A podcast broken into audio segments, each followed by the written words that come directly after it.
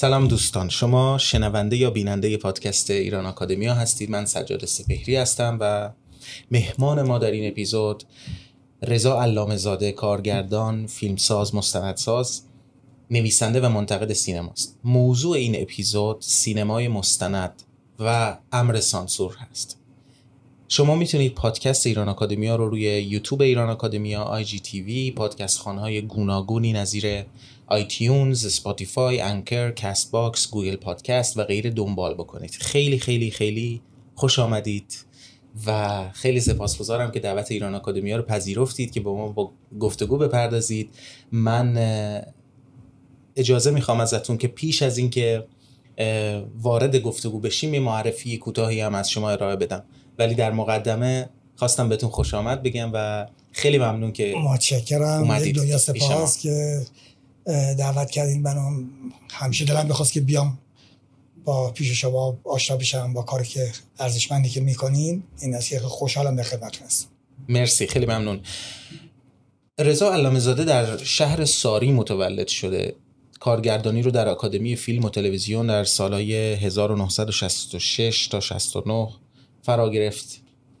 جزو ماجرای دستگیر شدگان گروه دوازده نفر از جمله کرامت دانشیان و خسرو گل سرخی بود و ابتدا به اعدام محکوم شد. در نهایت به حبس ابد تقلیل پیدا کرد و شرح ماجرا بسیار بسیار مفصل هست و احتمالا در هر رسانه ای که جستجو کنید شرحی از این ماجرا پیدا می‌کنید از جمله در کتاب هایی که خودشون منتشر کردند. کتاب دستی در هنر چشمی بر سیاست شرح این ماجرا رو نگاشتن. به جز فیلمسازی به طور منظم به کار نوشتن می پرداختند و چاپ کتاب کودکان هم داشتند و فیلمسازی رو در دانشگاه های هالینز ویرجینیای آمریکا و همچنین لیدز متروپولیتن انگلستان تدریس کردند و همچنین در مرکز آموزش رادیو تلویزیون هلند برای سالها تدریس کردند. از سال 1983 آقای علامزاده ساکن هلند هستند اما بپردازم به برخی از کارهای ارزشمند و کارنامه هنریشون و فیلمسازیشون. قدیر به نویسندگی ایرج جنتی عطایی و با بازیگرانی چون داوود رشیدی حسن رزیانی فرنگیس فروهر و دیگر یه تصحیح کوچیک بکنم این فداییه در این میگین بله ببخشید. فدایی در 1351 فیلم قدیر فیلم دار شاهد حرف بزن ترکمن در سال 58 که فکر می‌کنم اولین فیلمی بله، هست که بعد از انقلاب 57 بلافاصله بلافاصله بله. درست شده. شط و شرجی ساخته شده در زمانی که خرمشهر در دست ارتش عراق بود. زندگی سمد بهرنگی با نام ماهی سیاه کوچولوی دانا که بعد از انقلاب 57 برای کانون پرورشی فکری کودکان و جوانان ساخته شد و در ناناوران کوچک رو گفتید که با هم که صحبت می‌کردیم در حال ضبط بودید در ساری یا بله، در بله. انزلی؟ یکی از یکی از اپیزودهای این سریال سریال بود. بس سه تا فیلم ساختم دو تا رو ساختم تموم شد. سومش داشتم می ساختم در انزلی که که فراخوانده شدید فرا... به تهران و در واقع در پروسه پاکسازی, پاکسازی بله. و در نهایت ناگزیر به ترک ایران شد. چند جمله ساده نخستین فیلمی بود که آقای علامزاده در هلند ساخت برای نوجوانان و اقبال جهانی پیدا کرد. مهمانان هتل آستوریا هم فیلم داستانی درباره مهاجرت ایرانیان هست در به خارج که از تجربه آقای علامزاده در ترکیه در هتلی با یک نام دیگری برای چند ماه ایدش در واقع ایجاد شد در 1989 ساختن این فیلم رو. جنایت مقدس هم مستندی است درباره ترور مخالفان دولت ایران در خارج از ایران در 1994 ساخته شد. تابوی ایرانی فیلم تکان دهنده مستند درباره نقض حقوق بهایان در ایران. در سال 2011 این فیلم منتشر شد به بیان خود آقای علامه زاده یکی از مشکل ترین پروژه هاشون بوده از هر زاویه ای و اون رو با عشق انجام دادن. پس از تأثیر شدیدی که از کتاب تکاندنده فریدون وحمن با نام 160 سال مبارزه با آین بهایی بهش دچار شده بودن و مصمم شدن که فیلمی در این باره بسازن. با من از دریا بگو یک مستند داستانی هست که آخرین ساخته بلند آقای علامه زاده است که درباره کشتار تابستان 67 یا قتل عام 1988 در ایران هست. کتاب های مختلفی نوشتن آقای علامه زاده وسیعت نامی ققنوس که فیلمنامه است در سال 1382 سوگواری پیران فیلمنامه برگرفته از شاهنامه فردوسی که در 1992 منتشر شده فیلمنامه لالا و ناپدری من که بسیار زیباست. در 1998 جای پای آهو فیلمنامه است که در 1362 منتشر کردن. من کرونولوژیک نمیگم اینا رو. قفل مجموعه فیلم فیلمنامه های کوتاه که در 92 منتشر شده. نماشنامه مصدق که علی خیلی ازش تعریف می‌کرد چون شخصا حضور داشته و تماشا کرده و حسابی لذت برده و تحت تاثیر قرار گرفته. اولین پوپکی که کاکل در آورد داستان کودک هست که در سال 1373 در هلند منتشر کردید. تنه قطور درخت افرا که سه داستان کوتاه هست در انقلاب 57 در سال 57 منتشر شده. بله دو, دو کتاب اخیری گفتی من تو زندان نوشتم اصلا. نوشتین توی زندان. بله تو اول این تنه قطور درخت افرا من هنوز زندان بودم که منتشر شد. منتشر شد. بله. از دور بر آتش سخنی بر سینما و سانسور هم که در کانادا منتشر شده 1995 و بسیاری نوشته های دیگه از جمله قوک تابستان تلخ آلبوم خصوصی سیاحتنامه محرمانه سراب سینمای ایران راز بزرگ من این دستی در هنر و چشمی بر سیاست. تموم شد. من از خواهشم این که این قسمت آقای ادیتور اینا رو جز قسمتی که باید بره توی. اختیار داری ولی نه که بگم چیزه ولی خیلی خیلی ممنون که سب کردید که من این کارنامه رو به شکل مختصری برای دیگران سب نکنن که اختیار نه خیلی مهم بود برای شخص خود من که با شما آشنا... آشنایی پیدا کردم و آشنایی من چندان قدیمی نیست. من متولد نشده بودم که شما ایران رو ترک کردید. در نتیجه شما به نسلی تعلق دارید که ما تشنه شناختشون هستیم ولی موقعیت شناختشون به اندازه کافی نداشتیم به دلیل این فاصله و این و این این دره که بین نسل ها ایجاد شده در... برای من دره تاسف است. این همه سال. یک موضوع بسیار بسیار تکان دهنده برای من در واقع دیدن فیلم تابوی ایرانی و خوندن کتاب از دور براتش سخنی بر سینما و سانسور بوده که من مایلم توی این گفتگومون دربارش صحبت کنیم. بعد از این مختصری که معرفی کردم لطفا شما چند کلامی صحبت کنیم با ما. ببخشید که شما رو منتظر نگه داشتم اینقدر. نه عزیزم نه. فقط خواستم بگم که خب لیست بلنده ولی اینکه حالا دقیقا چقدر ارزش بازگویی داره اون یه چیز دیگه است و نه من فقط بخوام که دوستانی که این برنامه رو نگاه می‌کنن وقتشون صرف چیزایی بشه که ممکنه که ترجیح بدن که بیشتر حرفا رو بشنون.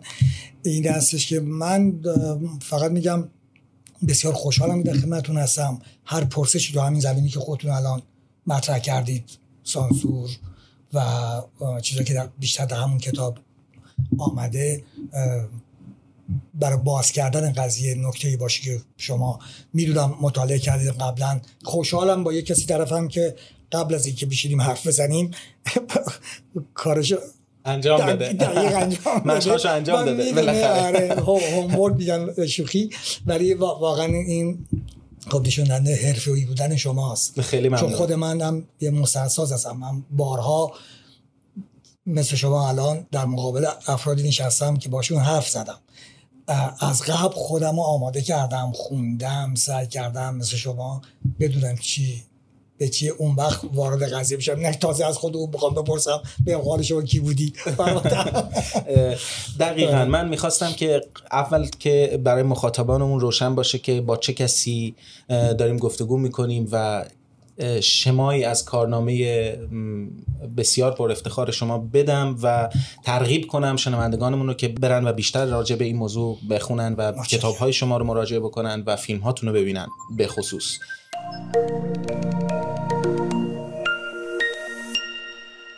من یک نقل قولی از ابتدای کتاب از دور براتش می‌کنم از شما که شنیدنش از یک فیلمساز نامنتظره. و فکر کنم نقطه ورود خوبی باشه برای پرسش هایی که دارم و کنجکاوی هایی که دارم راجع به سینمای مستند به طور خاص. شما میگید که در کتاب از دور براتش آدم ها کم و بیش دروغگویند. دروغگوترهاشان داستانگو می‌شوند و دروغگوترین هاشان سینماگر علامه زاده 1995 چون ما عادت داریم که هر نقل قولی می‌کنیم ریفرنس درست بدیم. خیلی نکات جالبی گفتید. اینکه سینما تنها هنری است که بر بنیاد یک ضعف ایجاد ضعف بینایی انسان. و توضیحات خیلی جالبی دادید. فکر کنم از اینجا شروع کنیم. چشم. خب این نقل قولی که من کردین که عنوان این مطلبم هم هست اگه شما نکنم سینما یک دروغ بزرگ است. سینما یک دروغ بزرگ بله من در واقع دارم اینو می‌خوام مطرح کنم و اونجا سعی کردم باز کنم که اولا باقی و هنرها روی توانایی های اندام انسان رشد کردن. مثل رقص مثلا مثل آواز. این بر مبنای ضعف چشم آدم. یعنی چون می‌دونم نظر فیزیکی چشم در مقابل نور وقتی که جلو نور قرار میده شم روشن جلوش قرار میدین برای یک دهم ثانیه این نور تو چشم پسماند نور پسماند نوری هست. و این پسماند نوری و هم برق که دائم داره خاموش میشه ما نمی‌بینیم سینما همین دیگه دوره دوره میفته خب من از این واقعیت فیزیکی که یه واقعیتیه در واقع دارم شروع یه جور شوخی با این قضیه است که بگم سینما از اینجا شروع شده. بنابراین شما تو سینما وقتی از واقعیت هم که حرف می‌زنین این نیست که همه واقعیته. این یه کار غیر عملیه تو کار سینما. همین که شما دوربینتون اینجا الان گذاشتین به که اینجا بذارید همین که این نور اینجا روشن کردید و از این نور طبیعی استفاده نکردید شما در واقعیت دخالت کردید. این یعنی داریم فلسفی حرف می‌زنیم. بله درست. این یعنی داریم حرف حرفه‌ای می‌زنیم. درست. شما در درسته که این دخالت در واقعیت تأثیری در حرفی که من می‌زنم الان به این جمله که میگم نداره. ولی واقعیت است که شما دخالت کردید بله. با این کار. حالا این دخالت رو بیشتر ببریم جلو که شما اصلا انتخاب کردید که من بیام یکی دیگه نیاد. شما انتخاب کردید که اینو در این موقع موقع که ادیتش می‌کنین اینجا بگذارید اونجا نگذارید. بنابراین بحث دخالت فیلمساز در بیان واقعیت در خود واقعیت وجود داره. بحث این است که چقدر به حقیقت پایبندید چقدر دارین حرف راست رو منتقل می‌کنید. نه اینکه چقدر در این ماجرا دخالت می‌کنید. من با این قضیه تو اون مقاله شروع کردم که بگم که حتی فیلم مستندم در واقع کارگردان سازنده درش دخالت می‌کنه. این یه بحث فلسفی سینماست که توش تئوری های مختلف هست. مثلا سینما چشم. بله این کینو, کینو آی بله. آره. این مثلا اون سعی کرده که بگه سینما مثل یه چشمه و هیچ دخالتی می‌خوام توش نکنم. ولی باز دوباره باز دوباره در واقع اون معتقده که ما به این ضعف بینایی انسان رو دوربین باید جبران کنه. این بله. نظریه در واقع این بنیاد هست که دوربین چشم کمکی ماست برای اینکه واقعیت رو بهتر ببینیم یا با کوالیتی بالاتر ببینیم. حالا حالا وقتی بحث توی سینما یه مستند خیلی گسترده است که حالا اینجا جاش نیست. فقط همین بگم که مثلا مستندسازهای فرانسوی هستن که معتقد بودن فیلم های مطرح هم ساختن که معتقد بودن که اتفاقا وجود دوربین باعث میشه که واقعیت راحتتر در بیاد از چیز بیرون. چون اگر این نباشه کمتر یعنی به شکل کسایی مثل جان, روش. بله. باید, باید ببینید که مثلا از چه زاویه نگاه می‌کنن. همه اینا به یه معنا دارن یه جنبه قضیه رو میگن. ولی اصل قضیه که من بهش اعتقاد دارم و منظورم از مطرح کردنش اینه این هستش که شما باید سعی کنید تا اونجا که می‌تونید اون واقعیت رو انتقال بدید. برای انتقال واقعیت شما دخالت می‌کنین تو این قضیه. نمی‌تونین دوربین بندازین هوا هرچی گرفت باشه. ولی وقتی سرهمش که می‌کنید وقتی برمیگردیم تهش باید با واقع نه با دروغ گفته باشید تو این. یعنی باید وقتی اینو این واقعیت رو در واقع شما واقعیت رو تو سینما چیکار می‌کنین؟ شما واقعیت رو تیکه تیکه می‌کنین. بله. پلن پلنش می‌کنین. این تیکه تیکه کردنش پس و پیشش می‌کنین. ولی بعد که اینو جمعش می‌کنین بعد به یه کل تحویل من می‌دید نباید اون چیزی که تو این در میاد دروغ باشه. اون باید واقعیت. اگه اون واقعیت باشه شما هر کاری که کردین هر گیون رو عوض کردین دوبلیت رو عوض کردین آدما رو عوض کردین ادیت کردین تیکار ریختین دور تیکار رو به هم چسبوندین. همه اینا اشکالی نداره. اینا اینا بخش فیلمسازیه. ولی این دستگاهی در واقعیت تلقی نمیشه.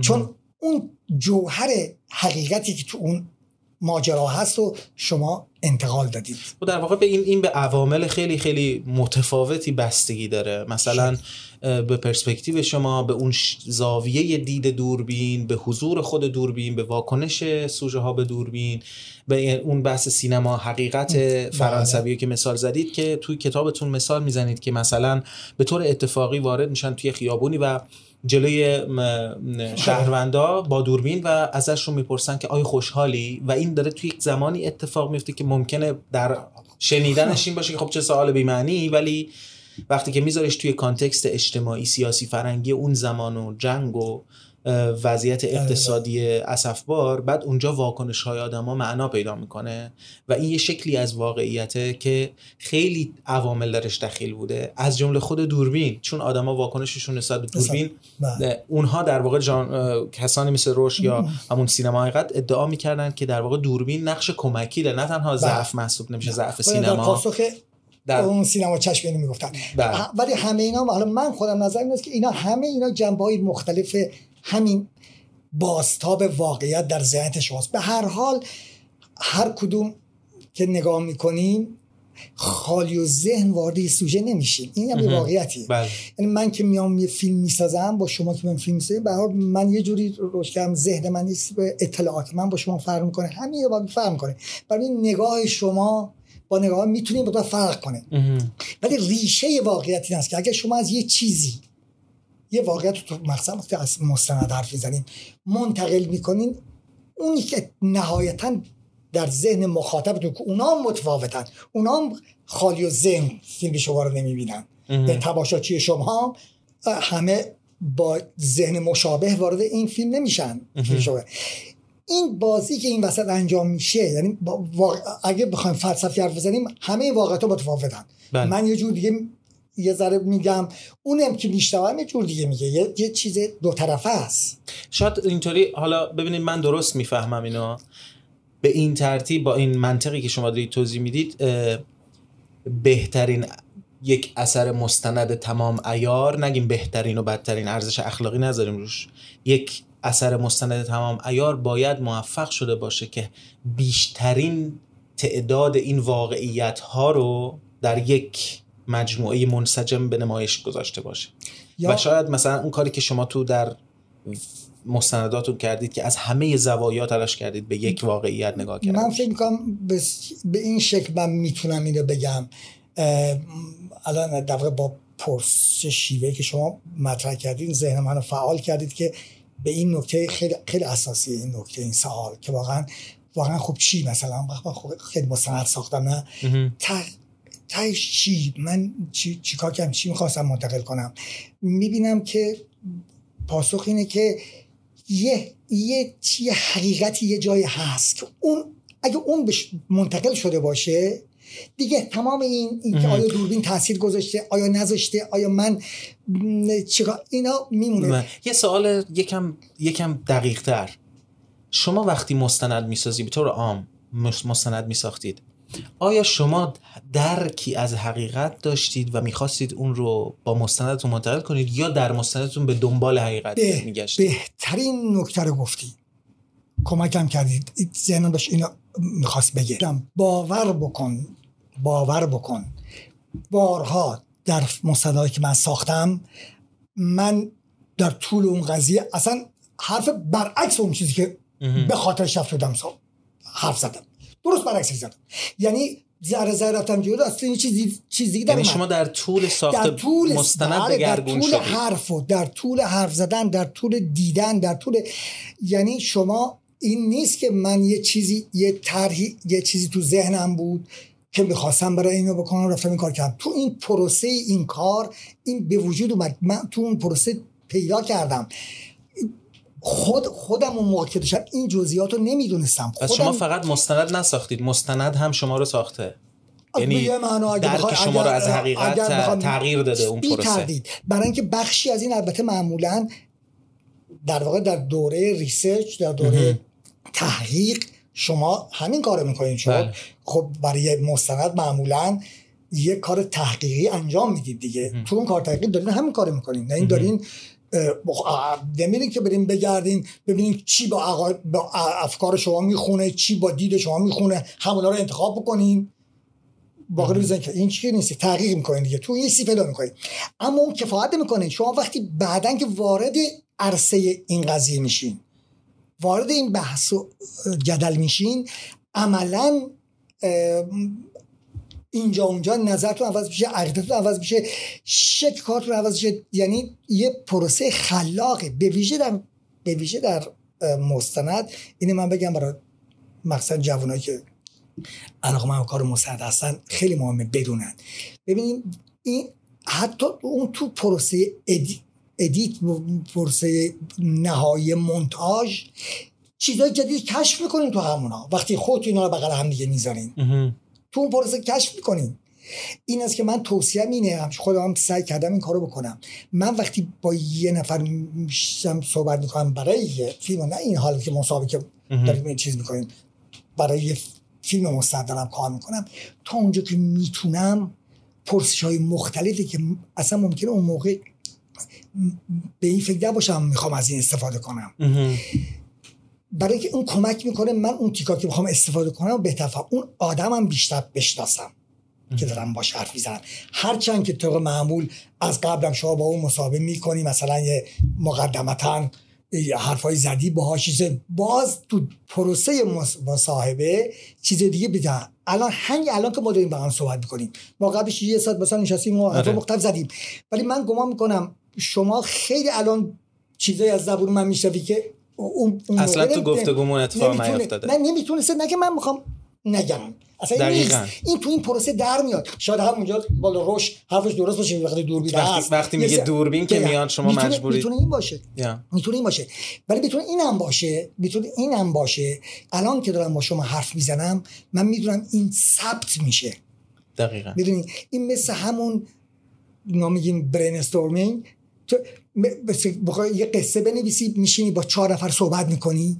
وقتی از این قصت با این چهار نفر حرف زنی ننوشتی داری حرف می‌زنی این واکنش ها اینا حرف ها اینا ذهن تو رو فعال می‌کنه. تو چند صد برابر ظرفیتی که ذهنت داره ذهنت کار می‌کنه. بلکه در در یه موقعیت خاص داری حرفو می‌زنی. خب، خیلی جالب بود. من سه تا نکته به ذهنم زد که در در واقع برای درک بهتر نکاتی که شما گفتید یکی اینکه ما توی research و توی متدولوژی مردم شناسی یک متدولوژی وجود داره که مخصوصا در مواردی که موضوع research شما زندگی حقیقی افراد هست یا تجربه زیسته افراد هست شما باید ابتدا تا می‌تونید data جمع کنید و اسمشو میگن در واقع thick description یک شرح بسیار کت و کلفت و مفصل از اون پدیده جمع می‌کنید و بعد شروع می‌کنید به ساخت اون در واقع کار نهاییتون. و این دقیقا کاری است که شما توضیح دادید برای من. دقیقا همون متد رو الان برای من توضیح. دادید که شما اول تا می‌تونید پرسش های مختلفی مطرح می‌کنید تا به بیشترین حجم از داده برسید و از واقعیت برسید و بعد باز می‌رسم به این بخشش. یه نکته دیگه راجع به این دارم. دومین نکته که به ذهنم زد در واقع راجع به اون دوربین بود. مدیومی که در واقع دوربین یک نقش واسطه ای ایفا می‌کنه برای اینکه ما بیشتر آرتیکولیت بشیم و بتونیم افکارمون رو منسجم کنیم و به واژه در بیاریم. به محض اینکه وارد سخن میشیم در واقع داریم افکارمون رو محدود می‌کنیم و فرموله می‌کنیم و این عین نوشتن میمونه. یعنی جالبه که شما هم فیلم می‌سازید و هم می‌نویسید. چون نوشتن هم همین کار رو با ذهن می‌کنه. ما وقتی می‌نویسیم بسیار دقیق تر سخن میگیم یا پروسه تفکرمون بسیار عمیقتر هست. الان هم یه چنین اتفاقی است ما گفتگوی صمیمانه ای که قبل از این شروع این ضبط داشتیم بالکل در فضای دیگری اتفاق می افتاد به محض اینکه دوربین اومد و نورا رو روشن کردیم و خواستیم ضبط رو شروع بکنیم حرفامون متفاوت شد لحنمون عوض شد و دقیق تر شد و به موضوعاتی رسیدیم که در یک حالت فکر دو طرفه که اصلا بهشون نپرداخته بودیم.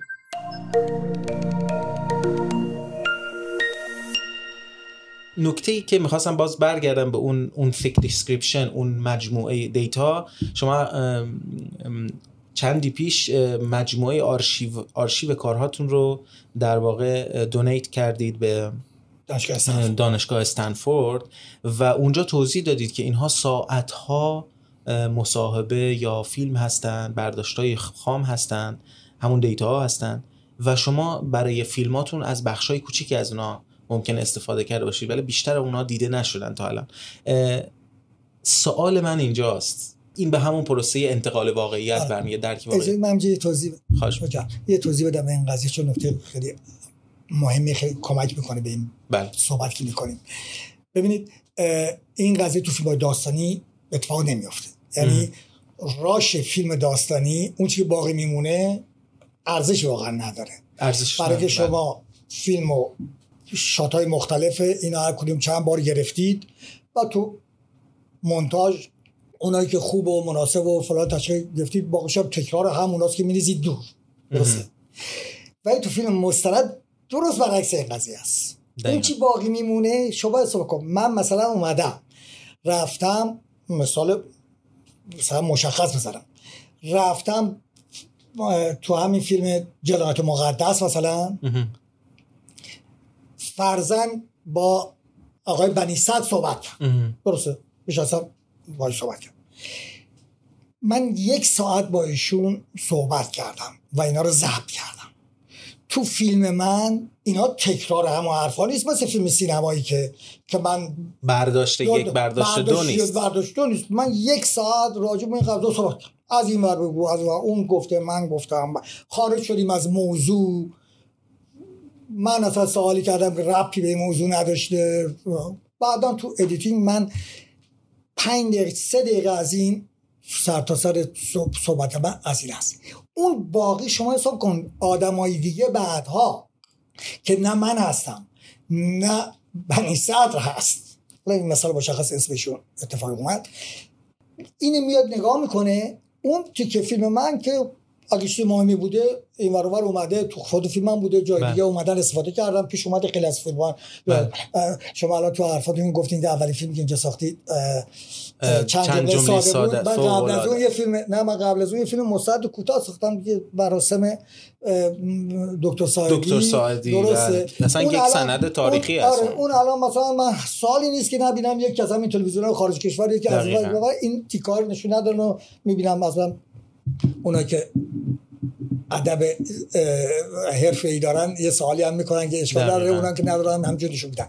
خب اون اون اون که نشون میدنه ولی اون باقی که من گرفتم اون باقی که من گرفتم و استفاده نکردم اونا حتی می‌تونه ارزش بیشتر از این باشه. شما خب شما به عنوان مستندساز پس فدا میاد این فیلم هایی که من گرفتم برای جنات مقدس این همه گرفتم و از هر کدوم این ده نفر آدمی که باشون صحبت کردم با هر کدوم یه ساعت صحبت کردم ولی پنج دقیقه استفاده کردم. اون و پنج دقیقه که باقی مونده اونا کم ارزش از اینا نیست. تو چارچوب فیلم من نمیخوردن.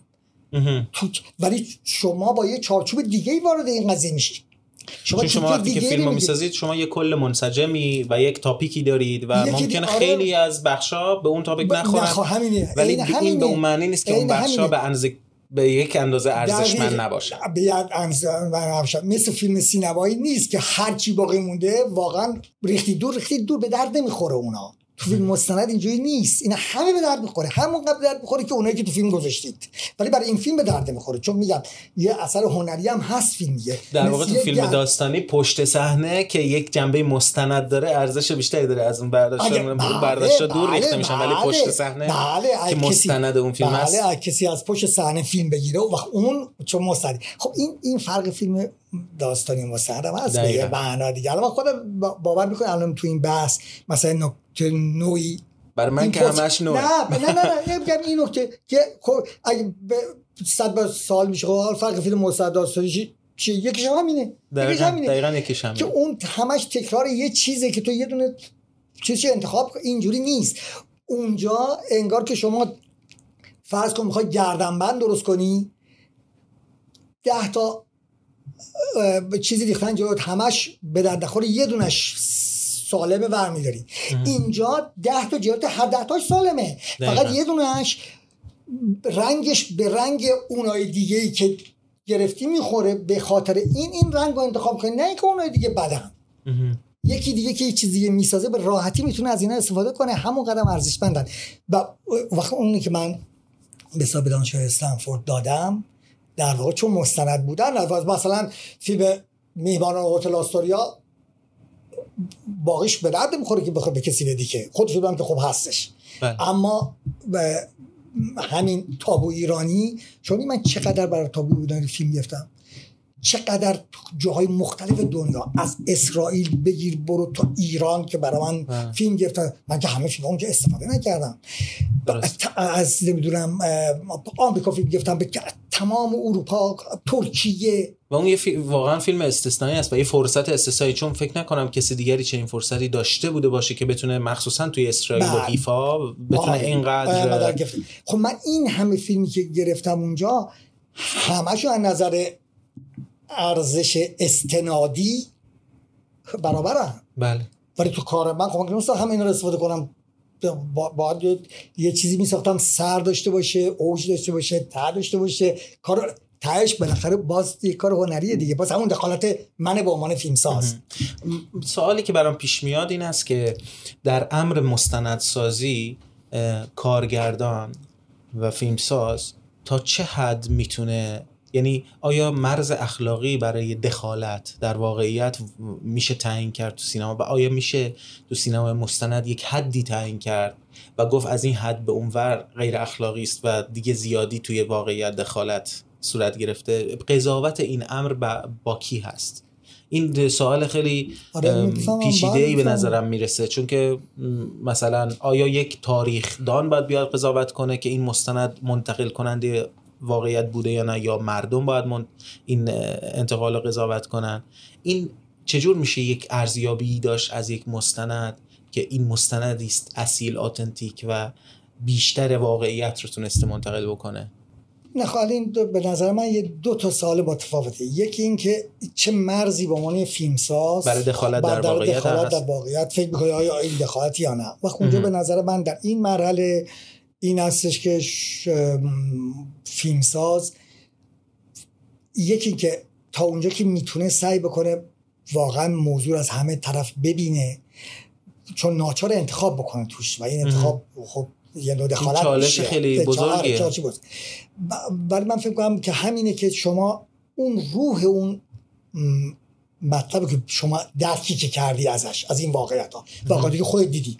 خب من به عنوان یه فیلم ساز الان مجسم کنیم من خب میرم برای این یه موضوع معینی اینو می‌بینم اونو می‌بینم اونو می‌بینم با این حرف می‌زنم با اون حرف می‌زنم من چیزا که می‌خونم این همه دنبال می‌کنم. یه یه درک از این می‌گیرم که این واقعا اگر ساز معتقد و اخلاق باشم سعی می‌کنم که منافع شخصی خودم و یا منافع شخصی کسایی که به من نزدیکن و در نظر نگیرم و خود اون واقعیت رو ببینم. اگه اینجور باشه این کارو می‌کنم. حالا اون چیزی که من گرفتم نهایتا با تو اون فیلم در بیاد ولی اینکه بعدا دیگران چه قضاوتی می‌کنن من اون قضاوت عمومی اون زمان می‌خواد که شما در مجموع ببینی که این کاری که کردی آیا در واقع به باور جمعی بدل شدن.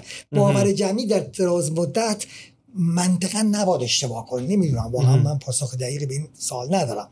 ولی خب یه دیلماست. یعنی آره. خیلی چیز نیست که آدم بتونه پاسخ روشنی من فکر کنم اون اگر چیزی به یه باور جمعی بدل بشه. می‌دونید باور در یا, یا دست کم بتونه یک یک باور اشتباهی رو تحت شعار قرار بده. یعنی به سمت به واقعیت آره نزدیک. مثلا آره کاری آره. که شما در بحث تابوی ایرانی کردید من شخص من من با فرهنگ یا تاریخچه جنبش باب و بها، بهاییت فاصله زیادی ندارم. یعنی مطالعه داشتم یا درک احساس می‌کنم بلاز تاریخی درک درستی دارم. ولی وقتی که این فیلم شما رو دیدم دوباره یه چیزی تکون خورد در درون من.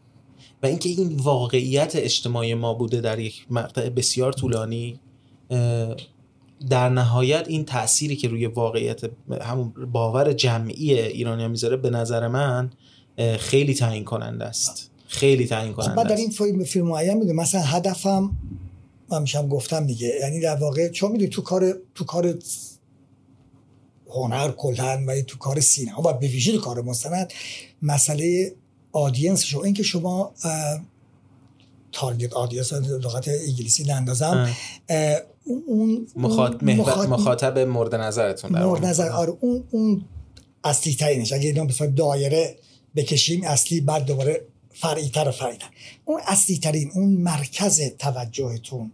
خب زبان شما رو و چیزتون تعیین می‌کنه که مخاطب اصلی در با, با کی داری صحبت می‌کنید تو کار مستند این قضیه خیلی بالاست. من خودم تو کلاس های سینمایی ساعت هایی رو صرف این بحث می‌کنم که شما اون برای کی داره این فیلم؟ برای چه گروهی از جامعه این فیلم می‌سازی؟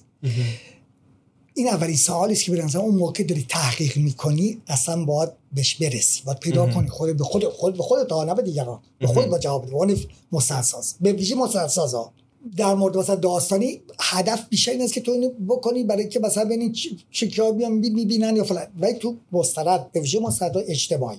من مثلا در این فیلمی که مشخص صحبت کردیم در این فیلم من برام ایرانیان غیر باهایی بودم یعنی من دارم با ایرانی هر ایرانی. ایرانی حرف می‌زنم که باهایی نیست. درست. من سلوی سخنم از سر تا طرفی من دارم با اون حرف نه به نظر باهایا تو این قضیه برای من ارجح بود. محور بود. نه نظر غیر ایرانیا. چرا که این مشکل باهایا تو جامعه ایران یا باهایی که مثلا تو آمریکا زندگی می‌کنه که این مشکل اینجا نداره که. این مشکلی که داخل ایران فرهنگ. و بعد مشکلی که داخل ایرانه من اینجوری فکر کردم که خب این این داخل ایرانه. مسئله من با حکومت صحبت دادم اون حکومت اون ایدولوژی اینه که این کارا رو می‌کنه. با این فیلم حتی ممکن لجم بکنه بیشتر بکنه این, این کارا رو با اینا. من منظورم اون جامعه است. اون مردم ایرانه. مردم همون وطنه که هموطن خودشون رو باور ندارن که این انسانه و مثل خودشون حق داره. حالا هر عقیده که داره. من رو اون و گمان می‌کنم تا حدی حالا که بیش از ده سال از این ساختن فیلم گذاشته چیزی که می‌بینم دیدم این این تأثیری در حد خودش داشته که با هم با اون دسته ها یعنی من بارا خودم برخورد کردم من نمی‌خوام زیاد وارد این قضیه ولی واقعا که نه بسیار قبل از اون ایرانی غیر باهایی تاکید می‌کنم ایرانی غیر باهایی قبل از دیدن این فیلم نسبت باهایی ها که مشکوک بوده نکنه اینا راست میگن برخیر نمیشه که چیزی نباشه و با جاسوسی می‌کنن. ولی با دیدن این فیلم از, از این بابت شرمنده شدن از این نحوه نگاه کردن به هموطن خودشون. به این خیلی مسئله مهمیه که شما تو این با, با کی طرفید؟ با, با کی داری صحبت اون اون زب... اونجاست که مثلا فرض کن. هم... همین فیلم برای بچه می‌دونم که ایران آکادمی چیز آکادمیکه بنابراین وارد این جزئیات میشم که حالت تدریسی داره. برای مثلا یه اروپایی چون صحبت شده گفتم تو فستیوال بوده این بوده اون بوده نما شدم همه جای دنیا رفتم با این فیلم. اون با میگه چه آخه چیزی به این بدیهی که اینا مثلا یه جامعه جاسوس نیست. شما چرا قد تاکید کردید اون جاسوس نیست؟ اون حق داره این سوالا کاملا حق داره. آخه معنی نداره. که دریوری میگن میگن تو یه فیلم بسازی که جاسی ولی شما که ایرانی غیر با هستی می‌دونید چقدر این مهمه. می‌دونی یه بچه باهایی از وقتی دنیا میاد از وقتی میره کودکستان این تراما رو داره که بگن این جاسوسه. درست. خانواده جاسوسه. شما اینی می‌دونی. ولی یه, یه هلندی نمی‌فهمه. میگه تو فیلم ساختی صد دقیقه یه رو بهش به اینکه اینا خب معلومه یعنی چه میشه یه جامعه همش با جاسوس باشه. اینجاست که انتخاب اون تارگت آدینستون با کی داری حرف می‌زنی تعیین کننده خیلی خیلی جالب بود. شما همین همین نقدی که کردید و توی فیلم چند جمله ساده نشون دادید این اختلاف و این اختلاف فاز فرهنگی رو که ممکنه توی فرهنگی اصلا اصلا درک نشه. و این خیلی مهم هست که شما چه مخاطبی رو هدف قرار دادید. یک سوال دیگه امیدوارم سوالات بیمورد نپرسم. من خارج از به جان عزیزتون من شاید بگم هیچ وقت همچین تجربه زیبایی نشدم با کسایی بشیدم صحبت بکنم که مایه دلگرمی در سطح بالا مسائلشون مسائلی که دارن پروژه دارن هی هی راجع به حرف تکراری نزن خیلی مثلا که چقدر بلده حرف بزنم. اختیار داری. امیدوارم که من تونسته باشم سوالای خوبی مطرح کنم. حالا این بستگی به مخاطبانمون داره که واکنششون بدن نسبت به موضوع و کمک کنن که سوالای بهتری بپرسیم از مهمانانمون. من سوالی که به ذهنم خطور می‌کنه با توجه به در واقع تمایل و علاقه خودم به روانشناسی خیلی بیشتر به سمت روانشناسی همیشه تمایل نشون میدم. یک سوالی که از شخص خودتون به عنوان فیلمساز حرفه‌ای دارم این هست که شده گاهی شما توضیح دادید در واقع اون پروسه ترانسفورمیشنی که برای خود شما در رابطه با حقیقت اتفاق میفته تو پروسه پژوهش راجع به فیلمتون و در در فرایند ساخت فیلم دچار دگرگونی میشه. نگاهتون به واقعیت و اون حقیقت اون امر. آیا اتفاق افتاده در جایی که شما ناگهان متوجه یک حقیقتی بشید که در ذهن شما متفاوت بوده از قبل و بعد نخواهید این حقیقت رو بگید در فیلمتون؟ حالا می‌تونم ادعا بکنم که نه ولی اثباتش خیلی سخته دیگه. چون چون وقتی نگفتم که ندیده. ولی حقیقتش این هستش که بذار چیزی به شما بگم. من تو فیلم ساختن کار فیلم مستند یا یا موقع که چیز ترجمه می‌کنم یا نقل می‌کنم. اون از اول که صحبت کردی گفتی که من صفحه فلان کتاب فلان یاد خودم افتاد من من این تیپیم. یعنی اصلا اصلا نمی‌تونم بپذیرم چیزی که ارجاع ارجاع غلط داده شده باشه یا یه حرفی که پرسش برانگیز باشه وقتی شما ارجاع ندی که آدم بتونی چک کنه که آیا این من لزوما نمیگم این جزو کار یه فیلم سازه با سعده باید اینجوری باشه نه من یه ذره وسواسی هم یه ذره زیاد روی هم گهگاهی می‌فهمم. ممکنه اینجوری باشه. ولی باور کنید کوچکترین تخطی من همین که زاویه دوربینم عوض کنم و چیز اینجا کنم اون بعد اینجا نمی‌خوره به اینجا. اینو اصلا یه حساسیت بگم بیمارگونه دارم به اینکه مبادا تیکه رو بذارم که این یه ذره با نخونه. این مدل همچی پست زیادی نیست. تو تو کار هنر وقتی که همه آزادی ها در کاری بکنی. خودم هم کردم بازی کردم ما این قضیه. روم ست رمان نوشتم. کلی از کودکیام توش هست ولی کلش هم قبول که جمله که شما شروع کردیم میگه. جمله که دروغ دروغگو هم خب مزه هم میده من همین اخیرا یه قصه نوشته بودم که به عمه خودم برمیگشت آیت الله علی خانم. همین چند وقتی پیش تو همین سایت بانک در اومد. یه مقدمه اینو شدم نوشتم که این که نوشتم این راجع همه خودمه. ولی خب قصه نویسی من اینجوریه. یعنی یه سری واقعیت رو میگی یه سری دروغ میگی توش. نگران دروغگویش نباشید. این اصلا نوشتم. نگران دروغگویش نباشید. ولی من که این نوشتم دارم میگم دارم قصه میگم. اگر قرار بود من راجع به حلیم خانم مثلا یه مستند بسازم غیر ممکن بود یه لغتشو اگه بفهمم که اشتباهات بذارم. به این قضیه اساس دارم. تو تمام فیلم که مستند تالا ساختم. خیلی تونستن اصلا خوشون نیامده باشه. فکر کنم کاری به خودی کردم. همه همه اینا هست. ولی من ندیدم کسی بگه که اینجاشو این اینجوری بوده این اینجوری کرده. یا یه چیزی بیاره که نشون بده که من اینو دروغ گفتم. من یه چیزی رو جابجا جا کردم. این این کار شیوه کار من نبوده دیگه. ولی میگم حساسیت شخصی من یعنی در واقع دخالت سطح دخالتتون رو در یک مرزی که شما معتقدید و اسمش می‌ذارید صداقت صداقت سینمایی آره حفظ مشکل مرز بکشم ولی واقعا که من نمیشه. عمرش نمی‌کنم دیگه. ولی ولی خب طبیعتا که واقعا که آدم من میگم به حال فیلم مونتاژ می‌کنم سوالای خب این خیلی به من این نتیجه منو به این نتیجه میرسونه که مستند خیلی در ارتباط با فیلم سازش هست.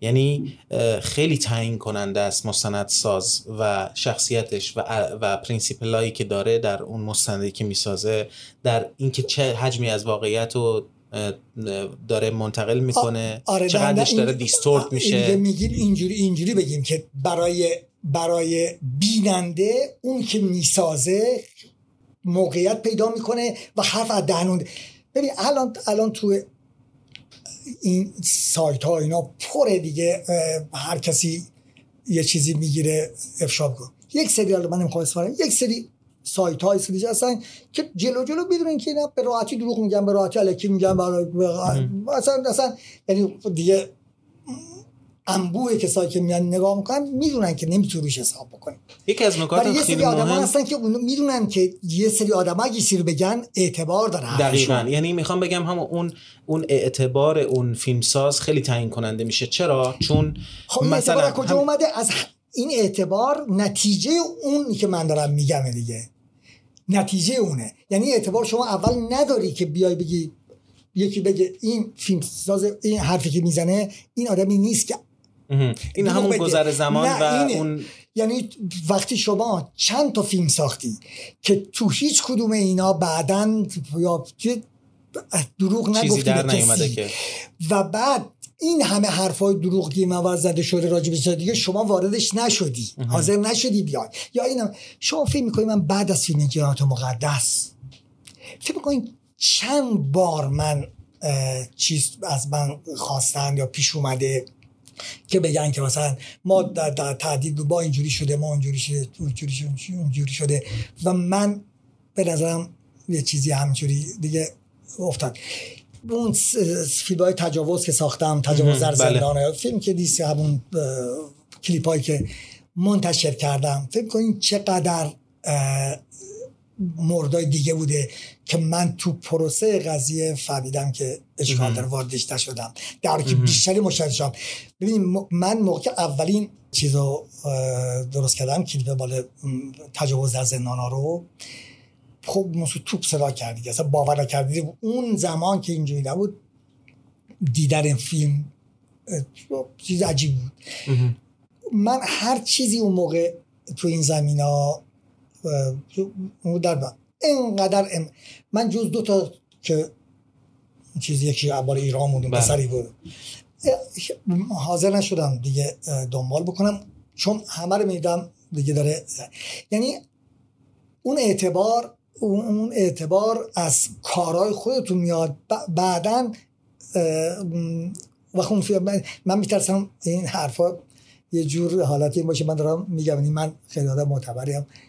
باور نه نه نه. نه نه اتفاقا این خیلی موضوع مهمیه. چون که من دارم خواست خودم فیلمساز نبودم بعد ولی این عقاید خب نکته شما خیلی درسته. اشاره به فیلم خودم بکنم. ولی واقعیت قضیه نیست که خب دیگه ناچارم که از از فیلم خودم اسم برم اتفاقا من قصد داشتم این سوال بکنم چون برای من مهم بود که بالاخره ما باید یک شاخص حقیقت سنجی یک حقیقت سنجی داشته باشیم یک اعتبار سنجی داشته باشیم. چرا اینو میگم؟ چون که ما در سینمای مستند و همه انواع سینما می‌بینیم که حاکمیت های دوران مثلا فاشیزم از سینمای مستند استفاده می‌کنه برای بله. پروپاگاندا در جمهوری اسلامی می‌بینیم که مستندساز وجود داره. انواع و اقسام مستندها می‌بینیم.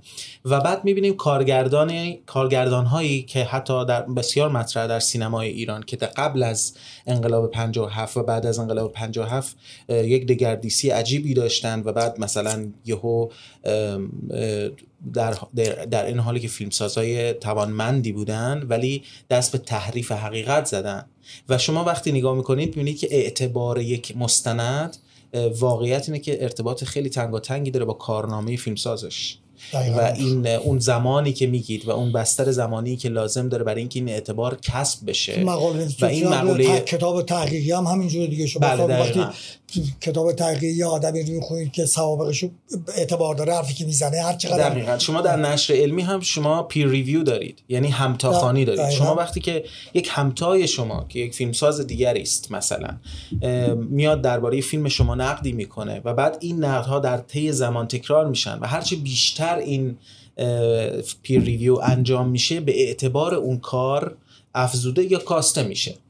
و اینکه شما توضیح دادید نقش زمان و اعتبار کارنامه در واقع اون فیلمساز بسیار تعیین کننده است و به ما کمک می‌کنه که بتونیم تشخیص بدیم اعتبار مستندهایی که می‌بینیم. چون الان متوجه شدیم تو این صحبت من برای من اصلا موضوع کاملا تازه ای بود. من اصلا ایده ای نداشتم که مرز بین واقعیت و مستند در واقع چی هست و اینکه مستند تا کجا به واقعیت می‌تونه نزدیک بشه و چه بخشی از مستند می‌تونه تبدیل به دروغ بشه تا چه حد کارگردان امکان دستکاری در حقیقت داره و اینا همه تعیین کننده است برای اعتبار یک مستند و برای من درک تازه ای بود چون ما به طور انفجاری در معرض فیلم ها و مستند ها و تبلیغات هستیم و اینکه به اصطلاح حالا روانشناسی کانشس یا خداگاه با این پدیده ها برخورد بکنیم یا ناخداگاه خیلی تعیین کننده است. و وقتی خداگاه میشیم نسبت به کارکرد مستند و نقش مستند و اینکه این مستند رو چه کسی ساخته و در چه بستری ساخته شده این تعیین کننده است. حتی اون پلتفرمی که این مستند درش ارائه شده میشه نقش داره تو این قضیه. چون پلتفرم هست فضا در این مورد تلویزیون هست بله. که اینجور کارها رو نمی‌کنن یا برعکس یه جور سابقه است که شما با سابقه بی تعریف. تو مستند. خیلی ممنونم از این صحبت های بسیار خوبتون. من فرصت نکردم وارد بحث سانسور بشیم. چون که فکر می‌کنم یه مبحثیه که اگه استارت بزنیم دوباره یک ساعت دیگه باید راجع بهش صحبت بکنیم. فرصت دیگه ای برای همین خیلی عذرخواهی می‌کنم که از شنونده هامون که نتونستیم به این موضوع وارد بشیم. امیدوارم توی فرصت های آتی بتونیم بازم بی تردید بی تردید این داشته باشیم. یک بار دیگه از شما خیلی خیلی سپاسگزارم که دعوت ایران آکادمیا رو پذیرفتید و خودم شخصا خوشحالم و مفتخر که باهاتون آشنا شدم از نزدیک و گفتن نداره من دوباره تکرار نمی‌خوام بکنم ولی واقعا برام لذت بخش بود صحبت کردن با شما دیدن این فضا و کار ارزشمندی داریم می‌کنین. یعنی واقعا من با تمام وجود آمادم برای جلسات بعدی برای کلاس های بله بله کلاس سینمایی اگر در واقع احتمالا علی الان داشت بهش فکر می‌کرد که مستر کلاس که درباره فیلم سازی و من خیلی دوست داشتم ببینم بپردازم که دیگه فرصت آره، نمی‌کنیم. من آرزو داشتم که هر دانشجوهای ایرانی داشته باشم مگه تمام این سالی که تدریس کردم دانشجوام غیر ایرانی بودن. از وقت از ایران اومدم و این آرزومو شما برآورده کن که من با یه سه دانشجو ایرانی کار کنم. اختیار داری آرزوی همه ماست که بتونیم این پل برقرار بشه و بتونیم هرچی بیشتر از دانش شما استفاده بکنیم و این نسلی که کلا صحبت اون دره بزرگ رو کردیم که باید بالاخره با تکنولوژی با این پلهای تازه‌ای که میشه زد این شکاف هم آورد واقعا. خیلی ممنونم از شما دوستان که شنونده ما بودید. پادکست ایران اکادمیا رو در آدرس podcast.iranacademia.com می‌تونید دنبال بکنید. این پادکست و این اپیزود مشخصا و اطلاعات تکمیلی اون در پست آگورا منتشر خواهد شد و شما می‌تونید در همه پادکست خانها پادکست ایران اکادمیا رو دنبال کنید. این پادکست رو به اشتراک بگذارید و با دوستان خودتون معرفی کنید به دوستان خودتون. تا اپیزود دیگر شب و روز خوش.